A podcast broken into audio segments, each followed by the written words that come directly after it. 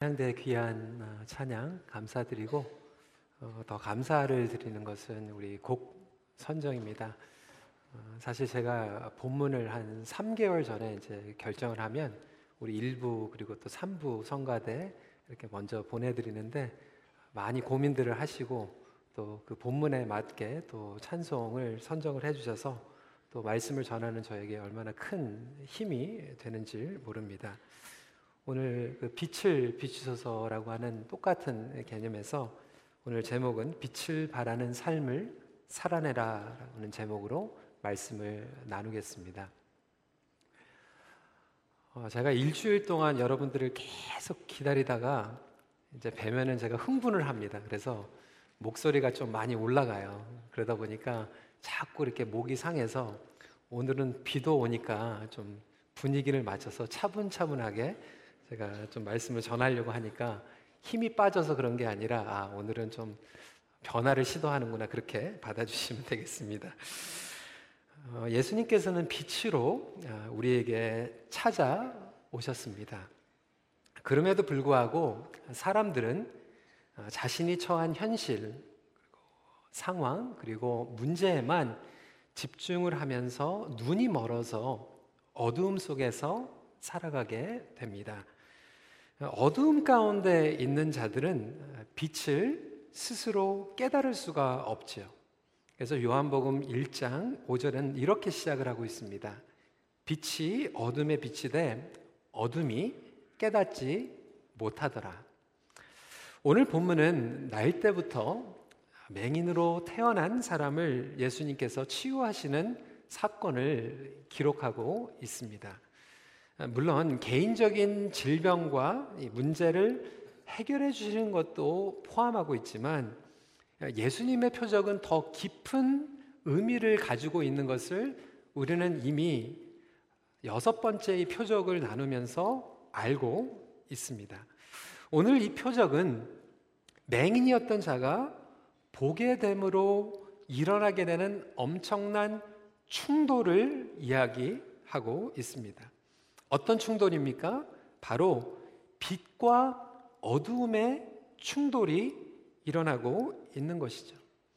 이미 8장 마지막은 이러한 충돌이 시작되었다라고 하는 것을 우리에게 어, 알려주고 있습니다. 8장 59절은 이렇게 끝나고 있습니다. 그들이 돌을 들어 치려 하거늘 예수께서 숨어 성전에서 나가시니라. 예수님께서 하나님의 진리를 선포하시는데 그것을 받아들이지 못하는 사람들은 예수님을 돌로 치려고 하는 이런 엄청난 갈등과 충돌이 일어나고 있다라고 하는 것이죠. 마찬가지로 하나님의 빛이 임하면 우리의 삶 가운데에서 충돌이 일어나게 됩니다. 갈등이 일어나게 됩니다. 그것이 바로 첫 번째 일어나는 특징이라고 하는 것이죠. 그럼에도 불구하고 예수님께서는 계속해서 그가 이 땅에 오신 빛의 목적을 이루어 가십니다. 오늘 본문 5절 말씀은 내가 세상에 있는 동안에는 세상의 빛이로다라고 예수님께서 말씀하고 계시면 성도 여러분 마찬가지로 오늘도 우리를 통하여서 예수님께서는 복음의 빛을 비추기를 원하십니다. 그 복음의 빛을 비추는 자들은 영광의 목적을 함께 이루어 나가는 일에 동참하게 된다라고 하는 것이죠. 그렇다면 과연 이 그리스도의 빛의 삶을 살아간다라고 하는 것, 그리고 그 빛을 받고 빛을 비추는 삶은 무엇을 의미하는가 함께 나누길 원합니다. 첫 번째로 어둠은 하나님의 목적을 보지 못하게 합니다. 여러분, 우리가 사는 세상은 죄로 인하여서 불완전한 세상을 살아가고 있습니다. 그렇기 때문에 우리의 삶 가운데 어려움이 찾아오고 고난의 문제가 찾아오게 되면 우리의 힘, 인간의 힘으로 그것은 이해할 수도 없고 또 해결할 수 없는 문제들이 생기게 된다라고 하는 것이죠. 오늘 본문은 이렇게 시작을 하고 있습니다. 맹인이 있습니다. 그런데 그 맹인은 태어날 때부터 맹인이에요. 여러분, 이 문제를 우리가 어떻게 이해할 수 있겠습니까? 제자들의 질문은 무엇이었습니까? 2절 말씀 한 목소리 읽어볼까요? 시작. 제자들이 물어 이르되 랍비여 이 사람이 맹인으로 난 것이 누구의 죄로 인함이니까 자기니까 그의 부모이니까 이 제자들의 수준이 너무나도 이 한계에 부닥쳤다라고 하는 것이죠. 그들이 질문하고 있었던 것은 누구의 잘못이냐? 본인의 잘못인가? 부모의 잘못인가? 부모가 잘못해서 이 아이가 태어날 때부터 맹인으로 태어났습니까? 아니면 그 당시의 사람들은 어떻게까지 생각했냐면 그 태아에서 이 아기가 잘못을 하면 그 아기의 잘못으로도 이렇게 어, 잘못될 수 있다라고 하는 것이죠. 사람들이 가지고 있는 한계였다라고 하는 거예요. 마찬가지로 저와 여러분들도 똑같은 수준의 질문을 하면서 살아가진 않습니까? 우리 삶 가운데 고난이 왔을 때, 어려움이 찾아왔을 때, 문제가 생겼을 때, 우리가 할 수 있는 질문이라고는 다 똑같은 거예요. 누구의 잘못인가, 누구의 책임인가? 나라가 잘못되면 나라의 원망, 지도자의 원망, 공동체의 원망, 가족 가운데 어떤 잘못이 일어나면 나의 남편의 원망, 아내의 원망, 자녀의 원망, 우리는 꼭 누구의 책임으로 돌리려고 한다라고 하는 것이죠. 제가 월드컵 얘기는 안 하려고 했는데 월드컵 얘기를 아, 신문을 보면 다 얘기하는 게 그 누구의 책임이에요. 누구의 책임. 그 페널티킥의 책임이니까 뭐 감독의 책임입니까? 그러니까 안 되려고 하면 항상 그걸로 결론을 내린다라고 하는 거예요. 누구의 책임이니까 그것만 바꾸면 되지 않는가. 그래서 정말 축구를 아는 사람들은 누구의 책임으로 돌리는 게 아니라 그것을 통하여서 우리가 배워야 될 것이 무엇인가 이렇게 나가지 않습니까? 우리의 신앙의 삶도 마찬가지예요. 책임만 묻는 잘못된 질문은 우리를 어두움에서 헤어나지 못하게 한다라고 하는 거예요. 근데 예수님께서는 지금 제자들은 누구의 책임인가, 누구의 잘못인가, 누구의 원망인가에서 머물고 있는데 예수님은 그것을 시프트를 해버리십니다. 질문을 바꿔버리세요. 관점을 바꿔버리세요. 예수님은 책임을 묻는 것이 아니라 목적이 무엇인가를 묻는 것으로 전환시키고 계세요. 오늘 3절 말씀에 예수께서 대답하시되 이 사람이나 그 부모의 죄로 인한 것이 아니라 그에게서 하나님이 하시는 일을 나타내고자 하심이니라. 우리 삶 가운데서 고난이 오고 어려움이 왔을 때 가장 중요한 질문은 누구 때문에 내가 이런 어려움을 얻고 있는가가 아니라 하나님, 하나님의 목적이 무엇입니까? 하나님의 목적이 나의 삶 가운데서 나타나고 이루어지기를 간절히 소원합니다. 이렇게 질문할 수 있는 저와 여러분들이 되시길 주님의 이름으로 축원합니다. 목적이 이루어지게 하여 주시옵소서. 부정적인 질문보다 영적인 질문을 할 줄 알아야 된다라고 하는 거예요. 긍정적인 질문도 아니에요. 영적인 질문이 우리에게는 필요합니다. 과거 지향적인 질문보다 앞으로 어떤 일이 하나님께서 우리에게 보여주실까 기대할 수 있는 그런 질문이 필요하지 않겠습니까? 그럼에도 불구하고 이 어둠을 헤어나지 못하는 이유는 우리가 그 어두운 가운데서 목적을 묻지 못하고 원망을 그리고 책임을 묻고 있기 때문에 그렇습니다. 여러분 이 고난의 문제를 죄의 결과로 해석하는 것이 대부분이에요. 다른 종교도 마찬가지예요. 다른 종교에서도 컬마, 업보, 아, 저 사람이 이렇게 고난을 얻는 것은 과거에 잘못을 했기 때문에 그 업보다라고 얘기를 합니다. 안 믿는 사람들도 똑같이 생각을 해요. 여러분 뒤바꿔서 얘기를 하면 업보 업보 따지는 게 뭐냐면 아 그래 내가 잘못했으면 벌을 받는 거고 지금이라도 잘하면 다음에는 나의 삶이 좀 펴지겠지, 개선될 수 있겠지라고 하는 지극히 인간 중심의 생각을 하고 있다라고 하는 거예요. 여러분, 그렇다면 우리가 신앙생활 하면서 하나님을 알지 못하는 자와 하나님을 아는 자와 차이점이 무엇입니까? 과거의 책임만 물고 뭐가 잘못됐고 그것만 얘기한다라면 신앙을 가진 사람과 신앙을 가지 못한 사람과 차이점이 전혀 없다라고 하는 거예요. 그래서 예수님은 제자들의 질문을 지금 전환시키시면서 하나님께서 이루시기 원하는 그 영광의 목적은 무엇인가? 분명한 것은 예수님께서 절대적인 주권을 가지고 이 맹인을 택하셨다라고 하는 거예요. 맹인이 스스로 예수님을 찾아간 것이 아니라고 하는 거예요. 예수님이 다가가셨습니다. 여러분, 어둠 속에 있는 사람들은 스스로 답을 얻을 수가 없어요. 빛으로 나갈 수도 없어요. 우리에게 중요한 것은 하나님께서 절대적인 주권을 가지고 우리에게 찾아오심을 믿으시길 주님의 이름으로 축원합니다. 어둠이 빛을 이해할 수 있는 유일한 것은 뭐냐면 빛이 우리에게 다가오는 거예요. 빛이 우리를 찾아오는 거예요. 빛이 밝혀주는 거예요. 마찬가지로 하나님은 우리가 어떠한 문제나 어려움에 처해 있든지 하나님의 목적을 가지고 계십니다. 그 목적을 깨닫기 원할 때 하나님께서는 우리의 삶에 빛을 비춰주기 시작하신다라고 하는 거예요. 어떤 분들은 과거에 있는 것들을 끊임없이 원망하면서 살아가지 않습니까? 예를 들어서 우리 요셉도 마찬가지예요. 요셉은 형들을 만났을 때 정말 고생했어요. 배신을 당했어요. 형들이 죽이려고 했어요. 감옥에 갔어요. 하지만 그가 중, 국무총리가 되고 형들을 만났을 때 과거에 있었던 것들을 누구 책임으로 돌리지 않았어요. 하나님의 목적을 깨달았다라고 하는 거예요. 하나님의 목적을 깨달았을 때 용서가 임하기 시작하고 그의 미래가 열리기 시작한다라고 하는 거예요. 그럼에도 불구하고 아직도 과거의 어둠과 실패의 어둠 가운데 계시는 성도들이 있지는 않습니까?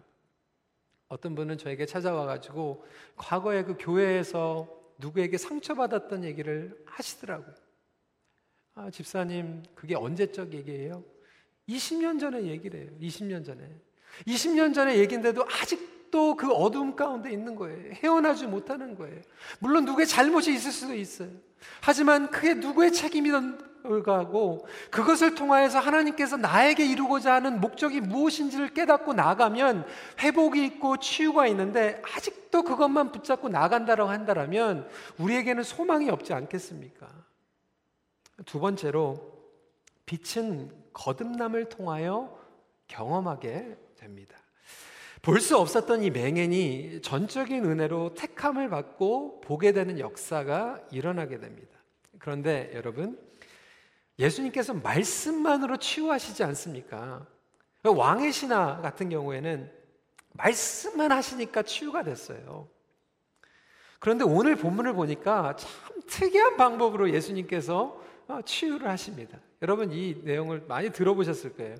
우리 6절부터 7절 말씀 한번 읽어볼까요? 시작. 이 말씀을 하시고 땅에 침을 뱉어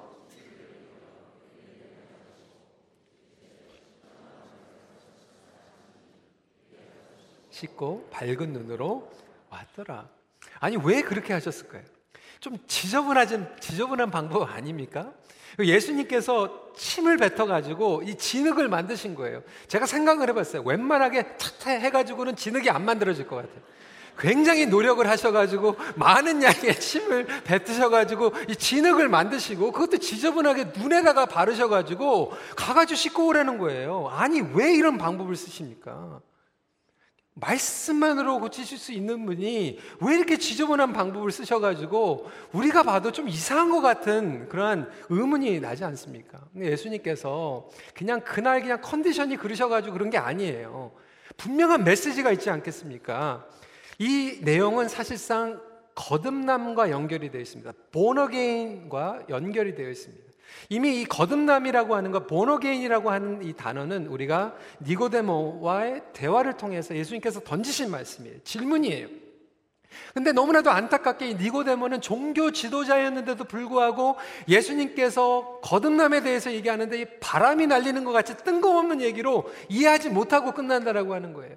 그러니까 이 피상적인 것 같은 이 거듭남에 대해서 오늘 굉장히 프락티컬하게 우리가 느낄 수 있고 경험할 수 있는 방법으로 예수님께서 침같이 뱉으시고 진흙을 만드시고 실로한 물에 보내시면서 이 사건이 전개되고 있습니다.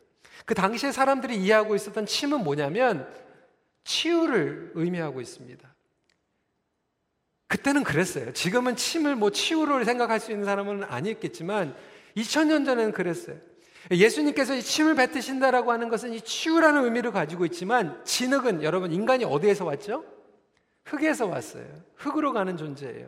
그래서 니고데모는 이해를 하지 못했어. 내가 다시 태어난다라고 하는 것, 거듭남이라고 하는 것이 그러면 어머니 뱃속으로 돌아가는 겁니까? 그런데 예수님의 이 침과 진흙을 통하여서 우리가 흙으로 와서 흙으로 돌아가는 존재인 것 같지만 이것이 어디에서 완성이 되냐면 실로한 물에 가서 씻음으로 완성이 되게 된다라고 하는 거죠.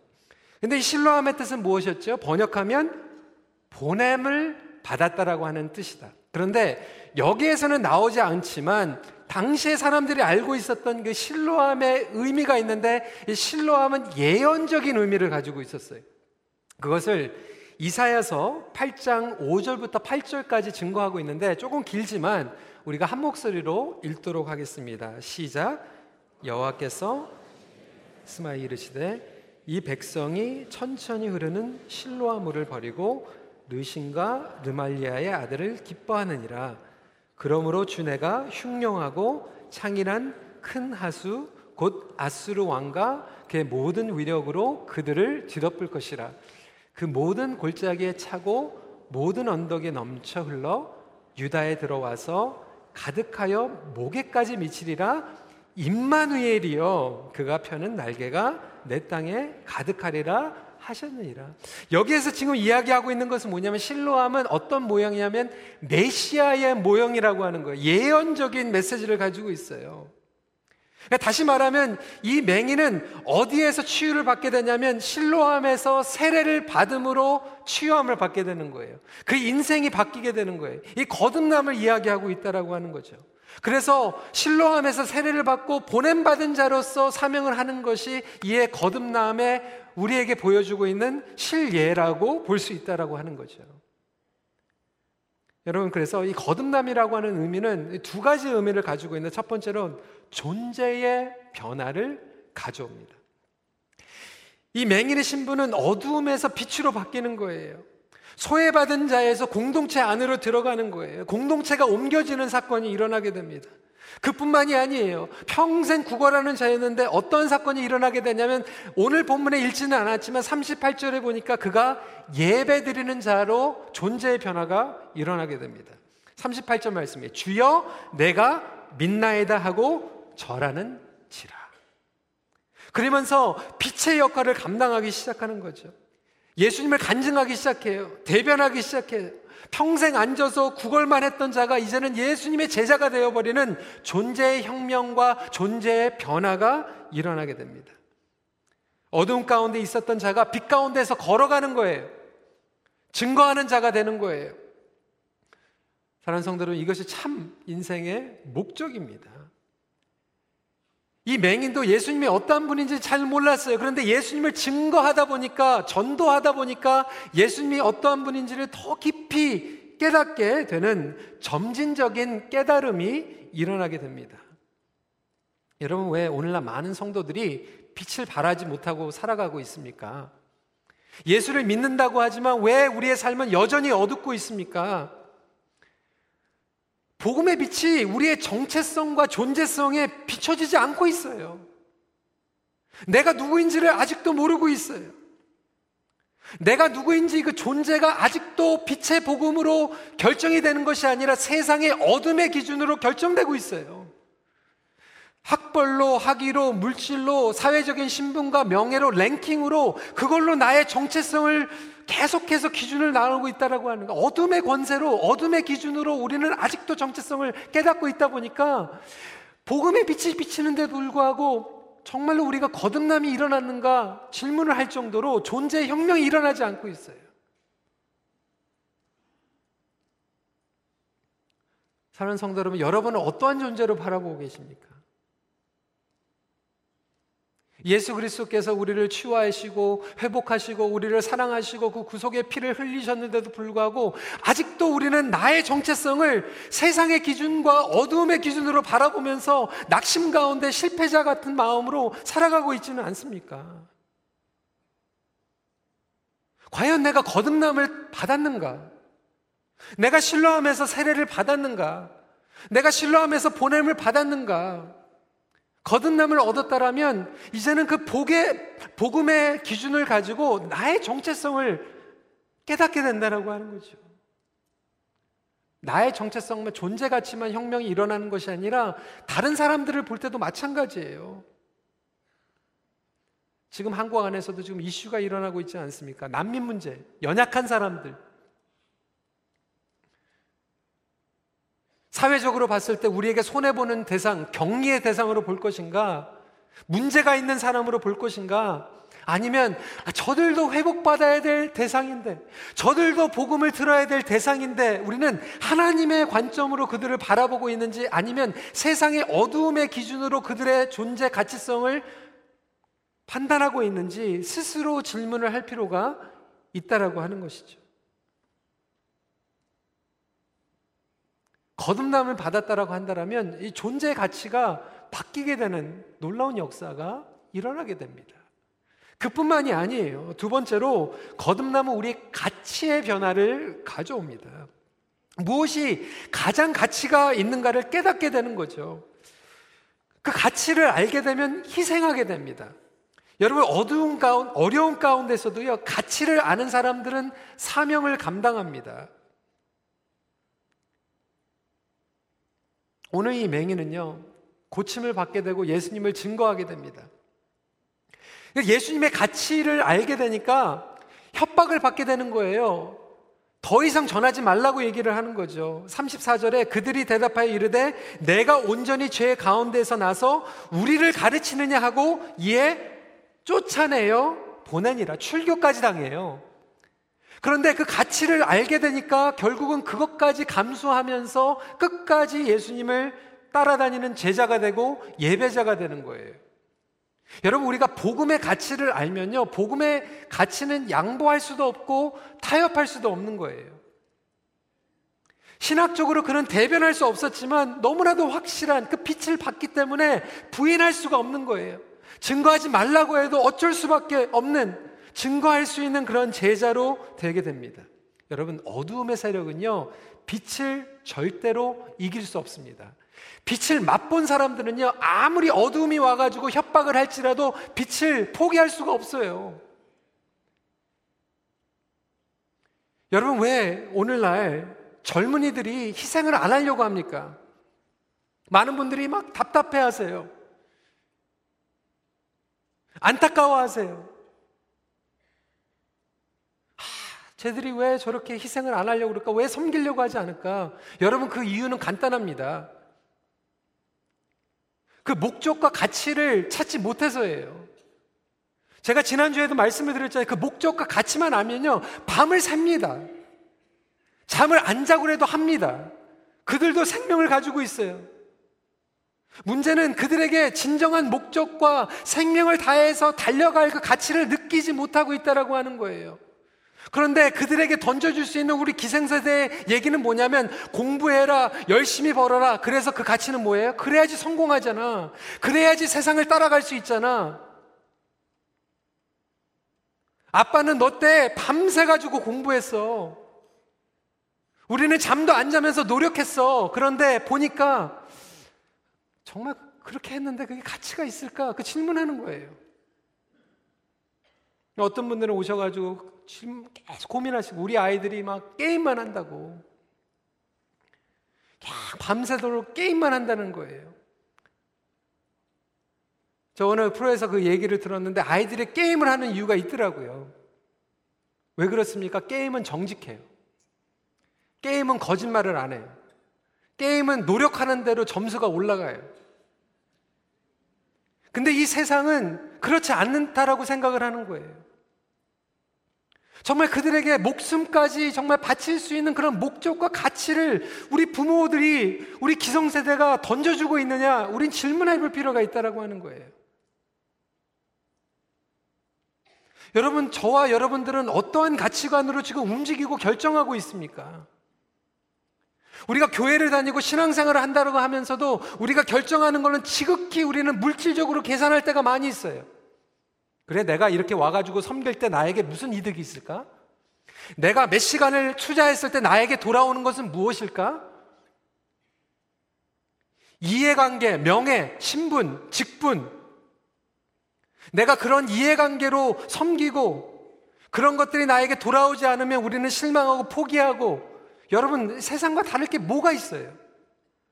복음 때문에 그것만이라도 충분한 나의 목숨을 드릴 가치가 있고, 내가 주님만 따라가도 그것만으로 충분히 내가 만족할 수 있고, 그 가치를 우리가 알지 못한다라고 한다면, 사실상 우리도 똑같은 방법으로 살아가고 있는 것이 아닙니까?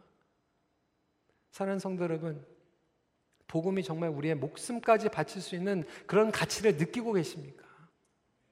진정한 거듭남이라고 한다라고 한다라면 내가 쫓겨날지라도 다른 사람들에게 인정을 받지 못할지라도 주님 내가 주님을 예배하고 주님을 따르는 제자만 돼도 행복합니다. 이것이 거듭남의 특징이라고 한다라고 하는 것이죠.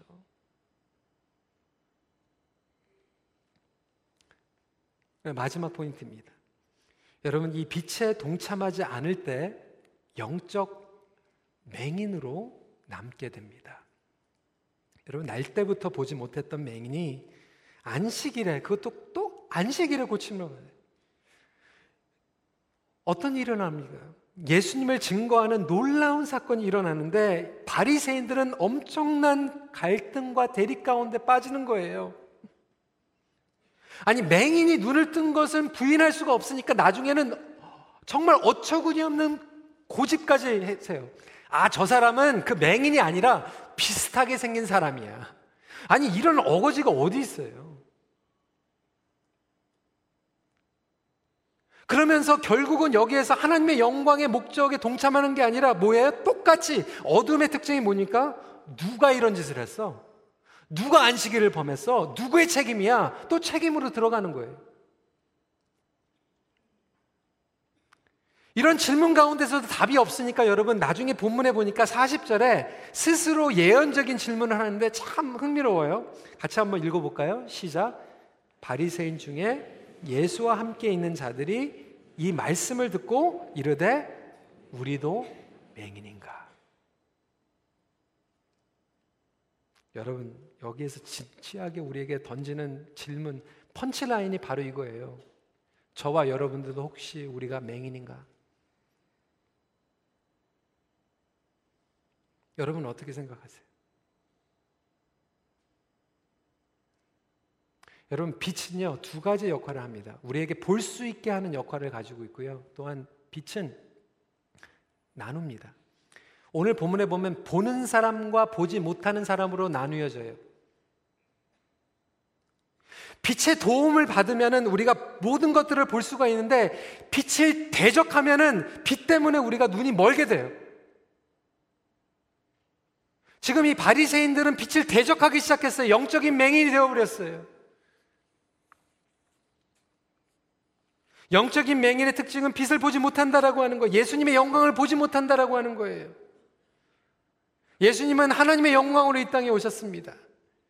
요한복음 1장 14절은 말씀이 육신이 되어 우리 가운데 거하심에 우리가 그의 영광을 보니 아버지의 독생자의 영광이여 은혜가 진리가 충만하더라. 예수님께서 우리의 삶 가운데서 역사하고 계십니다. 예수님은 하나님의 영광으로 우리에게 찾아오셨어요. 그 하나님의 영광을 보면 우리는 충만하게 될 수밖에 없고 은혜와 진리가 충만하게 된다라고 하는 거예요. 그런데 우리의 삶 가운데에서 예수님이 충만하면 영광에 동참할 수도 있고 예수님의 사역 가운데 우리가 대적하고 강팍하게 나가고 불순정하게 나아가면 우리는 똑같이 영적인 맹인으로 되어버린다라고 하는 거죠. 여러분 그것이 표적의 궁극적인 목적이에요. 단지 예수님께서 사람들을 매료하게 하고 피로를 채워주신 것이 아니라 예수 그리스도의 영광을 바라보면서 과연 동참할 수 있을 것인가, 동참하지 않을 것인가. 끝까지 바리새인들은 인정하지 않으려고 고집을 부립니다. 고집 때문에 눈이 머는 거예요. 거듭남에 동참하지도 못하고 보내심의 목적에 동참하지도 못하는 삶, 이것만큼 비극이 어디 있겠습니까? 아니, 예수님을 대적을 하지 못하, 않, 않지만 수동적으로 하나님의 목적에 동참하지 못하는 삶. 오늘도 마찬가지로 우리가 주일날 예배는 드리고 있지만 하나님의 온전한 목적은 보지 못하고 종교 생활만 하는 눈이 먼 삶. 열심히 가정을 꾸려가지고 열심히 먹여 살리는데 식구도 낳고 집도 사고 이사는 갔는데 가질 건 다 가졌는데 하나님의 목적에는 눈이 멀어 있고 인간적으로만 열심히 살아가고 있는 눈이 먼 삶.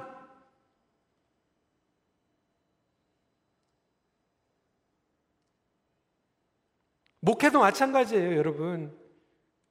여러분, 제가 큰빛교회에서 목회하면서 하나님의 뜻은 보지도 못하고 여러분들은 안 보이고 내가 어떻게 하면 이 큰빛교회 다님으로써 이름도 날리고 유명해지고 다른 사람들에게 인정받을 수 있을까? 이것만 생각하면 제가 눈이 먼 거예요. 하나님께서 저에게 주신 사명은 보지 못하고 저만 생각하면서 살아가면 눈이 먼 거 아닙니까? 마찬가지로 여러분들의 직장에서 하나님께서 여러분들에게 선교사적인 사명을 주셨고 거기에서 안 맞는 사람들에게 하나님의 영광을 드러내려고 그 직장을 주셨는데 월급 몇 푼 더 받으려고 내가 어떻게든지 여기서 잘해가지고 프로모션 받아가지고 더 좋은 데로 갈까 이것만 생각하면 눈이 먼 거예요. 하나님께서 나에게 사명을 주셨고 직분을 주셨는데 그 직분을 통해서 성도들을 바라보고 정말 어려운 사람들을 바라보지 못하고 내가 이것을 통해서 어떻게 하면 더 인정받을 수 있을까 눈이 먼 거예요. 여러분 사울을 하나님께서 왕으로 세워 주셨는데 눈이 멀어 가지고 다윗만 쫓아다니다가 그 인생이 끝나 버리지 않습니까?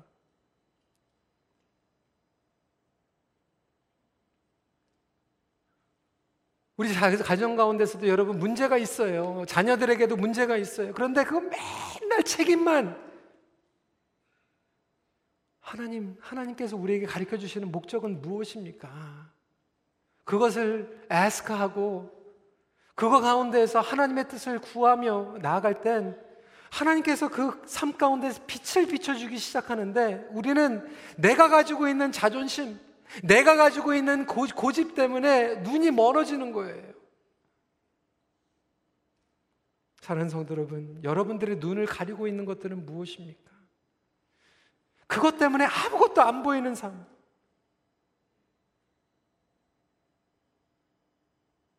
집에만 들어가면 그것 때문에 다른 건 안 보이는 거예요. 교회 와서도 너무나도 주시는 축복이 많은데 그것 때문에 아무것도 안 보여요. 실패와 집착 가운데에서 보지 못하는 것들. 심지어는 과거의 실패나 과거의 성공 때문에도 눈이 머는 경우가 많아요. 나의 교만함과 나의 고집 때문에 내가 미안하다고 얘기하지 못해서 나의 마음 가운데서도 계속해서 어두움이 있고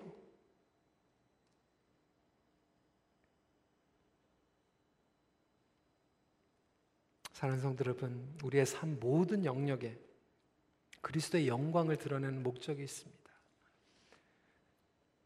때로는 내가 가지고 있는 그 은밀한 죄, 그 어두움에 하나님께서는 말씀을 통해서 찾아오시고 비추시기 시작해. 하나님께서 빛을 비추시는 그 순간 나눠지는 거예요. 그것을 듣고 빛 가운데 나갈 것인가? 그것을 마주보고 대적하며 맹인될 것인가?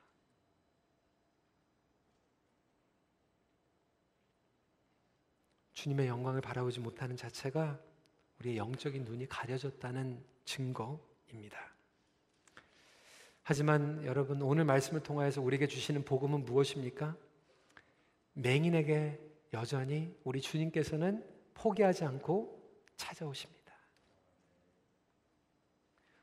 맹인이 찾아간 것이 아니라 예수님께서 찾아오셨어요. 눈이 어두운 저와 여러분들에게 주님께서 오늘도 찾아오고 계세요.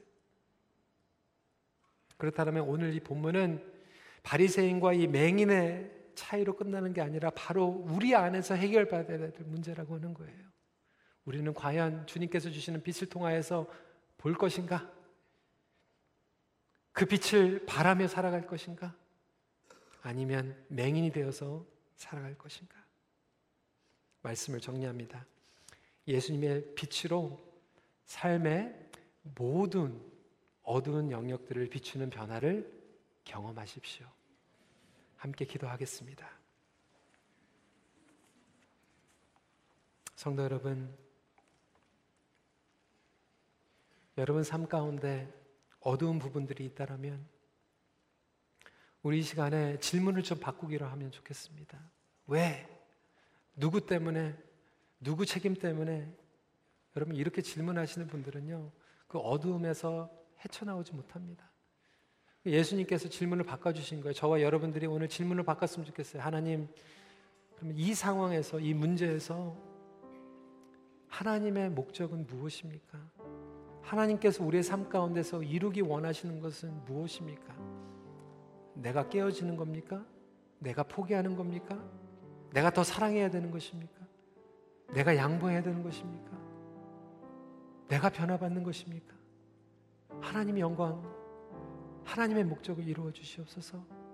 이렇게 기도하시고 다시 한번 우리가 정말 이 거듭남 여러분 교회 나온다고 해서 그냥 거듭남이 일어나는 게 아니에요. 존재의 변화가 일어나고 가치의 변화가 일어나서 정말 복음이 정말 복음만으로 충만함, 충분합니다.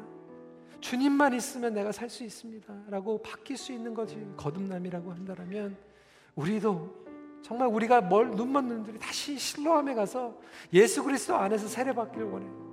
예수 그리스도 안에서 해결받고 세례받고 예수 그리스도 때문에 보냄을 받는 그러한 존재의 혁명과 가치의 혁명이 일어나기를 간절히 기도하는 그러한 기도를 주님